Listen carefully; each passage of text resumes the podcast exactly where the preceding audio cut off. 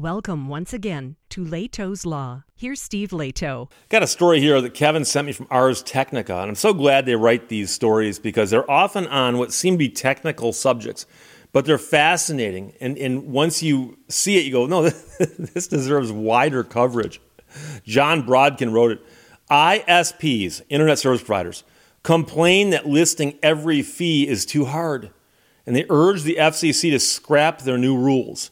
So the FCC would like consumers to be told, here's all the fees you're being charged for.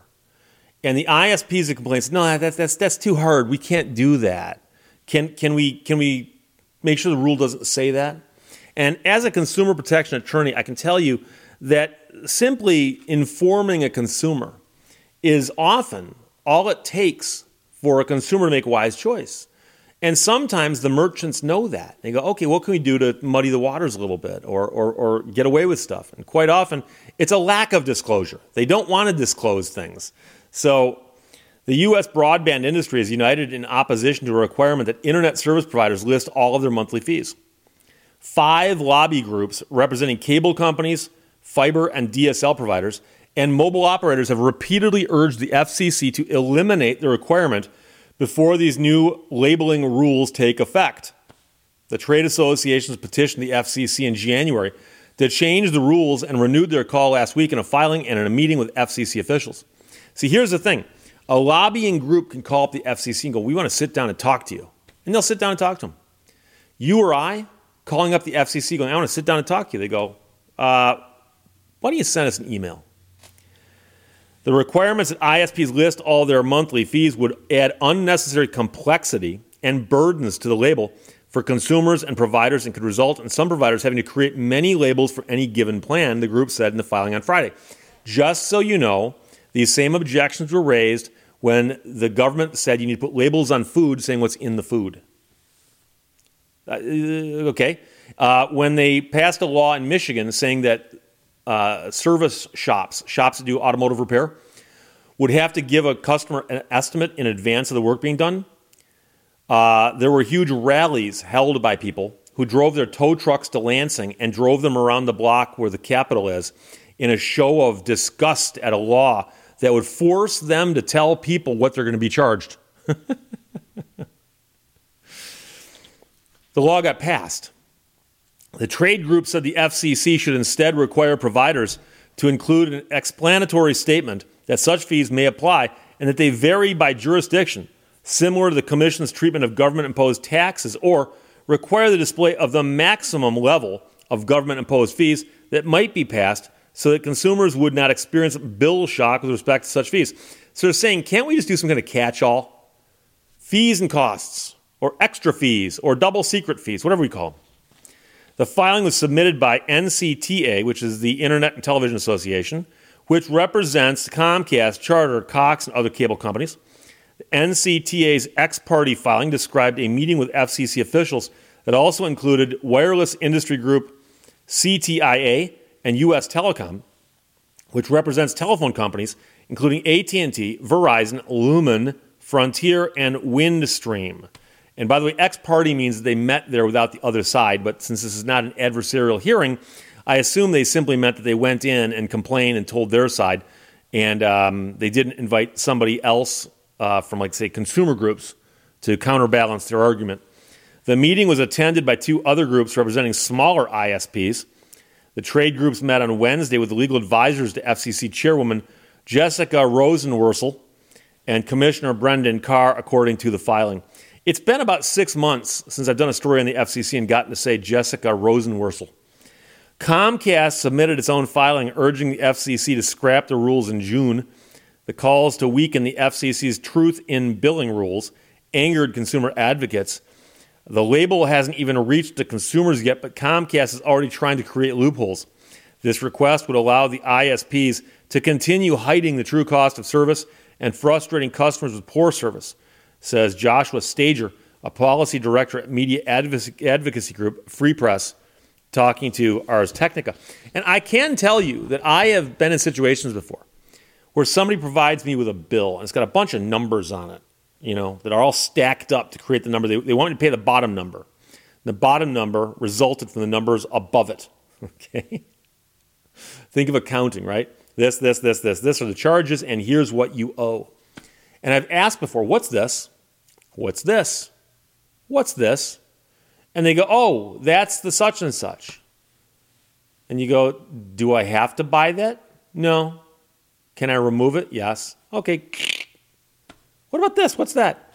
And you know, many of us have gone through that. The best example I can probably think of that will apply to many of us is car shopping. You're going to buy a car, and you sit down and you go, I, am willing to pay you twenty thousand dollars for that car. I'm willing to sell you that car for twenty thousand dollars. Oh, we, we have a meeting of the minds. So we go down and we sit down in a cubicle, and the salesperson pulls out a bunch of paper, starts filling stuff out. Well, the twenty thousand dollars I agreed to pay for the car is not what I paid for the car. I wound up paying a larger number. The reason the number escalates and gets larger is because a bunch of things get added on. And you start going through there and you go, wait a second, I don't need the paint protection. I didn't ask for the seat protection. Okay, what's what's this aftermarket third party service contract? I didn't ask for that. And and if you don't pay attention, they'll just start sticking stuff in there. And I've seen so many purchase agreements, and applications for title filled with nonsense and a client sitting in my office, and if the topic comes up, I often say, By the way, did you realize that you paid for this? And they go, What's that? Paint sealant? It's probably nothing, literally nothing, but they may have waxed your car. But they probably didn't. They just charged you for paint sealant. Because if you ask somebody, they'll go, Oh, your paint was actually sealed at the factory. paint sealant. Um, did you know you paid for fabric protection? Did you know that? What's that? Well, somebody went may well somebody may have. I'll be careful here. Somebody may have gone to the hardware store and bought a can of Scotchgard and sprayed your seats with Scotchgard. At that point, my client, 50-50, almost always says, "My car has leather seats." Oh, they did not Scotchgard your leather. Okay, so they just took your money. They just took your money. And so there are these kinds of phantom fees that get snuck in there that if you didn't know they were there, but you're asked to pay them, because the number one problem is when they ask you to pay for stuff that you would have had a choice on. Do I need to buy this? No, you don't. Okay, can I remove it? Yes. Remove it. And all the times in my life where I've had somebody go, "Oh no, but you want you want the paint sealant. You want the uh, fabric protection. Know, you want no, you want that. No, I don't want that. Why do you think I want that? I don't want that.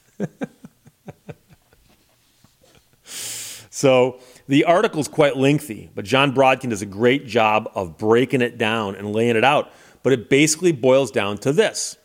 Do you remember when America Online was a big thing? Everybody got their internet from America Online because they'd gotten a disc in the mail that said 100 free hours. AOL. People, everyone, everyone had AOL, and you dialed into it, and you had you know a modem that barked at another modem and made all kinds of crazy noises. But I remember reading articles in Wired back then about how oh one of these days the cable companies and the phone companies will be handling all of the internet because they've already got these places wired. It won't be that hard to upgrade that and turn that into a, a whole internet ecosystem, which is what happened. And so, but back when you were on America Online, yeah, it was hard to cancel, but you knew what you were paying for because it's pretty straightforward. You're paying a monthly fee. Here you go. Pay your, and then you pay your phone bill, and you pay your AOL. So now, of course, when you get your cable bill and your internet bill, and they're often the same thing, FCC is saying, well, we want you to break it down let people know what they're paying for. And they're saying that would be too hard to do. so I'm rooting for the FCC in this one. And you got to understand how hard it is for me to say because I was in radio for so long. Many people in radio consider the FCC the enemy because they're the ones who would make up the rules you got to follow. But uh, ISPs complain that listing every fee is too hard, and they urge the FCC to scrap the new rule, which will force them to disclose what they are charging you for and how much. Ars Technica published it. Jon Brodkin wrote it. Kevin sent it. Thanks a lot, my friend. Questions or comments, put them below. Let's talk to you later. Bye bye. Thank you for watching Lehto's Law. You can't have everything. Where would you put it?